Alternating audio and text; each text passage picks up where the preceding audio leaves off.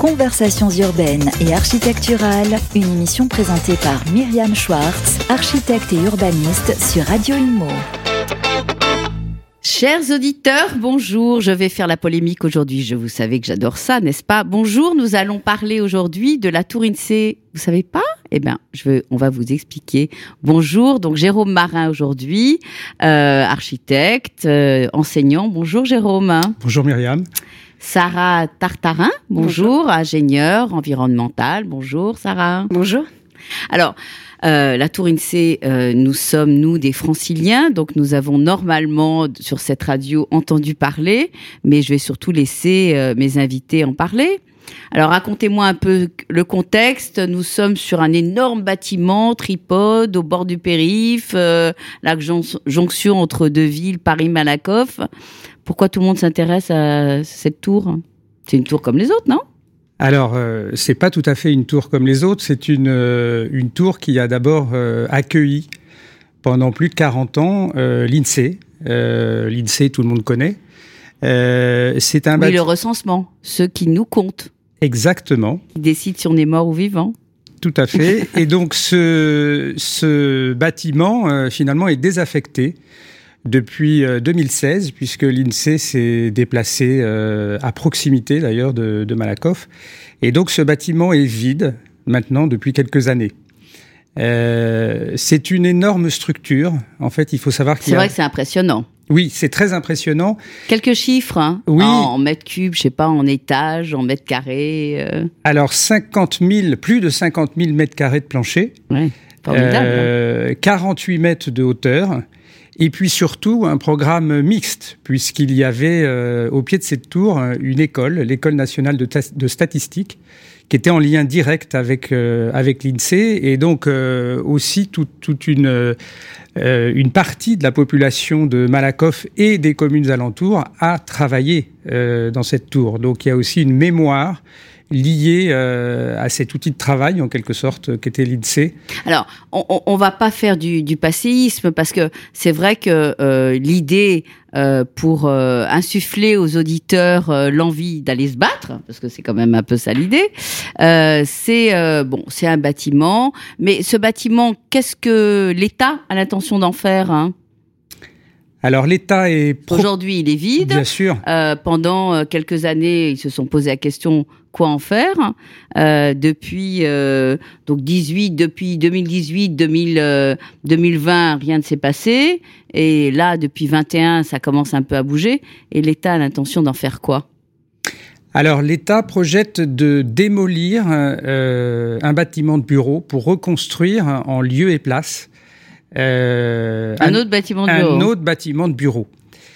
Donc c'est une... Avec autant de mètres carrés, moins, plus, euh, c'est à peu près la même chose hein? Moins de mètres carrés, puisque mmh. le, le, projet euh, prévoit 32 000 mètres carrés euh, de bureaux. Donc c'est une vraie interrogation, et c'est un petit peu ce qui a été à l'origine euh, de notre lutte pour éviter cette démolition, c'est pourquoi démolir pour reconstruire. Alors, c'est là où Sarah, je vais vous interroger, parce que démolir, reconstruire, euh, il y a de l'amiante, parce que dans tous ces bâtiments de cet âge-là, il y a quand même amiante, qui a dit amiante, dit décontamination.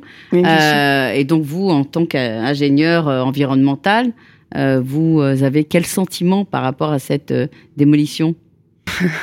Un sentiment probablement un peu amer, mais en fait, la question de l'amiante, c'est un très bon sujet. Euh, L'idée, c'est que quand on veut démolir un bâtiment, avant tout, on le désamiante.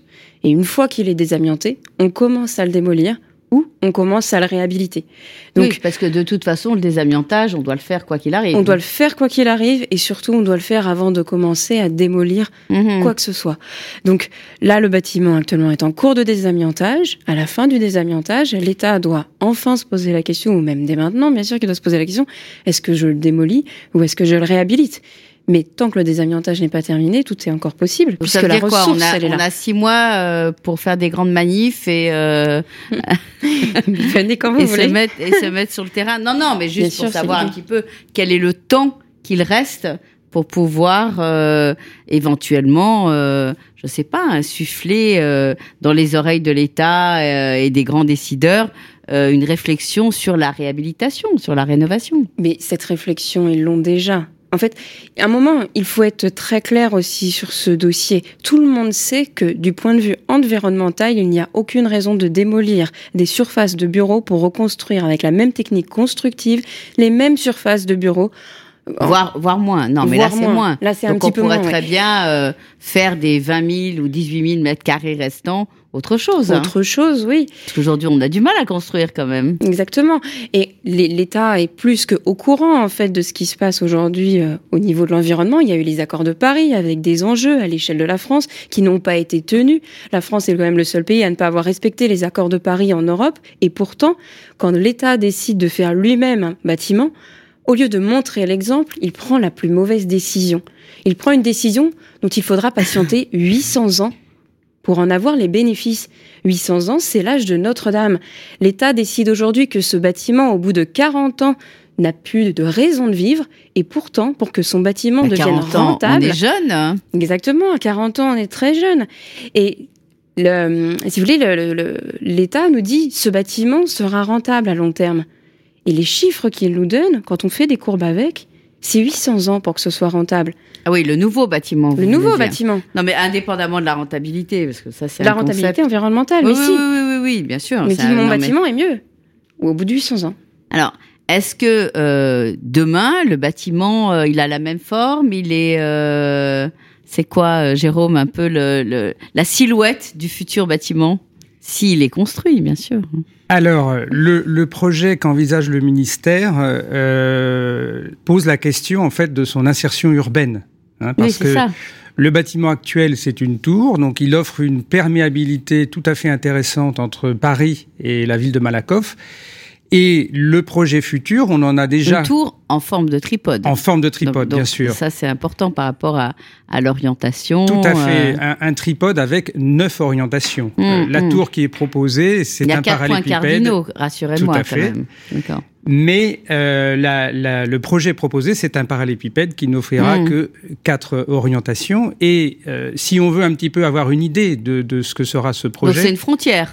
Quelque part, c'est une barre, donc une frontière entre Malakoff et Paris. c'est je dirais même, c'est une barrière Mhm. entre Malakoff et Paris. Euh, on en a un exemple le long du périphérique, en allant vers le sud. Tous les bâtiments de bureaux qui ont été construits Oui, le long sûr. du périphérique forment une barrière. Et aujourd'hui, il y a une prise Bon, de c'est une barrière conscience. phonique. Quelque part, ça protège un petit peu les, les riverains alentours de l'autre côté euh, du bruit du périph. Oui, mais en même temps, quand on sait ce que va devenir le périphérique dans Bien quelques sûr. années, il faut se projeter un petit peu à, la, à échéance. Mhm. Et je voudrais revenir sur un sujet intéressant de, de la question de l'usage. En fait, on parlait tout à l'heure de, de la possibilité de transformer ces bâtiments. En fait, on a été euh, dans, dans cette euh, recherche un petit peu de ce que pouvait devenir ce bâtiment. On a été en contact avec des étudiants qui ont travaillé sur la restructuration du bâtiment. Et on Mais s'est on est d'accord que les étudiants ont moins de 40 ans et l'avenir est devant. Tout à fait. Donc il faut les écouter. Et ces étudiants extrêmement motivés ont proposé de nouveaux usages, par Mhm. exemple euh, une résidence universitaire en face d'un pôle universitaire avec un projet magnifique, euh, des euh, programmes mixtes, parce que c'est ça aussi qui est intéressant. Quand on a beaucoup de surface, et si le ministère n'a pas nécessité à utiliser toutes ces Oui, surfaces, parce qu'on on peut la- laisser le, le, le ministère dans les 30 000. Ah, on va pas les, les Exactement. virer. Donc il en reste 20. Qu'est-ce qu'on fait des 20 000 Eh bien, euh, par exemple, l'utilisation des sous-sols. Aujourd'hui, on est à la recherche de locaux pour les data centers. Il faut savoir qu'un data center, ça produit une énergie Énorme, et énorme. Et que, en plus, euh, les ministères ont quelques données, surtout le ministère de la Santé, à stocker. Il se trouve qu'on a une surface de sous-sol proche de 15 000 mètres carrés qui est là et qui sera dans le projet futur malheureusement broyée. On se demande euh, quelque part. Parce qu'il n'y a pas de sous-sol dans le projet futur? Alors dans le projet futur, j'ai cru comprendre que euh, on était, tout ça a été construit quand même sur un gruyère hein, et que quelque part il y avait eu euh, des injections euh, et des coûts énormes il y a 40 ans lors de la construction. alors dans le cadre d'un projet de reconstruction, malheureusement, il est très rare qu'on réutilise les fondations existantes. D'abord Mhm. parce que l'emprise du bâtiment n'est pas du tout la Bien même sûr. Et qu'aujourd'hui les besoins euh, en, sous-sol de l'État ont diminué puisqu'ils proposent seulement 100 places de parking pour un ancien parking qui en comptait plus de 400. Ce qui, est quand même très intéressant aussi, euh, justement, dans cette histoire de comment va être le futur bâtiment, c'est qu'il n'est pas implanté du tout au même endroit. Et donc, en fait, le site de l'INSEE, on avait une forêt, une petite forêt, un petit bois, un ensemble boisé, contre le périphérique et ensuite le bâtiment. Le projet futur a consisté à, dès le premier jour de prise de possession du terrain par l'entreprise, à raser ce petit bois pour pouvoir y mettre son projet. Le problème, c'est qu'en plus, donc déjà, en fait, on imperméabilise des terres. Et à ce moment-là, personne n'a bougé? Ça a pris deux heures. C'est très rapide. Et c'est surtout que à l'arrière de ce bâtiment, il n'y aura pas de jardin de pleine terre. La pleine terre, c'est là où poussent vraiment les arbres, où tout se développe. Donc on est dans une situation en Ile-de-France où on dit on densifie trop, on n'a plus assez d'espace vert, etc. Et encore une fois, l'État se dit tiens, j'avais un bâtiment qui pouvait accueillir tout ce dont j'avais besoin, avec un très beau jardin de pleine terre, avec des arbres de grande envergure. Je rase tout pour faire un bâtiment qui fait frontière, qui a des soucis d'orientation, qui est plus cher, plus carboné, et en plus, il enlève toute la pleine terre. Pourtant, à cet endroit, dès qu'il pleut, il y a 30 cm d'eau sur l'échangeur du périph. Pourquoi? Parce que le quartier est trop imperméabilisé. Mhm. Et ce projet va imperméabiliser encore davantage. Parce que derrière leur bar, hein, euh, ils ont l'intention de faire quoi? Une dalle euh, Un sous-sol ouais. Il y en a quand même un qui prendra la totalité de l'emprise et là-dessus un petit peu de terre pour mettre des buissons.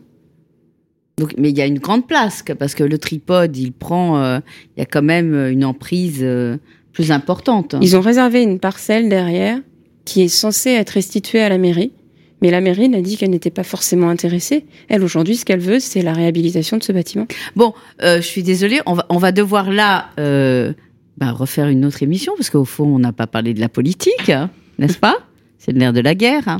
À bientôt, chers auditeurs, hein, sur nos antennes pour l'émission numéro 2 INSEE. Au revoir. Conversations urbaines et architecturales, une émission à réécouter et télécharger sur le site et l'appli radio.imo et sur toutes les plateformes de streaming.